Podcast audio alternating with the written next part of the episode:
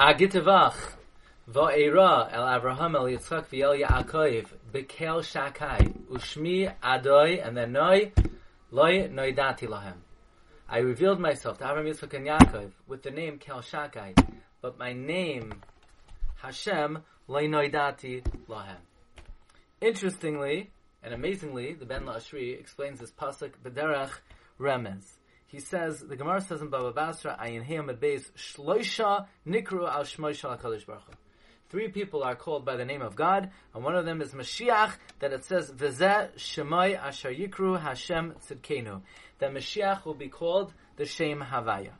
Says the, the Ben La'ashri. The Arizal says on this week's parsha, Kael Shakai.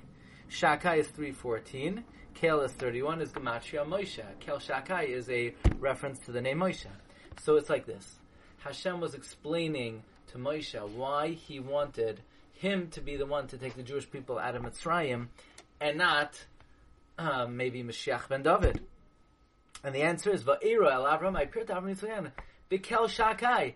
I told him I want Kel Shakai. That's you, Moshe. Kel Shakai is Gematria Moshe. I told him you're going to take them. Ushmi Hashem lem. And I said Mashiach will not take them out. As Mashiach is called Shem Hashem. So Hashem is explaining to, to Moshe, I already told the Avos that uh, you're going to be the one to take them out of Egypt. You're called Kel Shakai. But Mashiach is called Shem Hashem. He's not going to be the one to take the Jewish people out of Mitzrayim. This may answer another interesting question because the Ben Ashri is bothered. Why does it say um, Avraham el Yitzchak Bekel Shakai? Why not B'Shem Kel Shakai? Ushmi Hashem. Why is the sh- the word Shmi only by Yud Kevavke and not by Kel Shakai? The answer is because Kel Shakai is a specific reference to Moshe Rabbeinu. It's a numerical value. Kel Shakai refers to Moshe.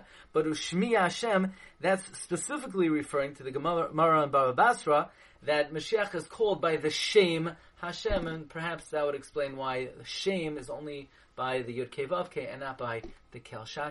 Wishing everyone a good tavach, a gezuntavach, a mazel tekavach.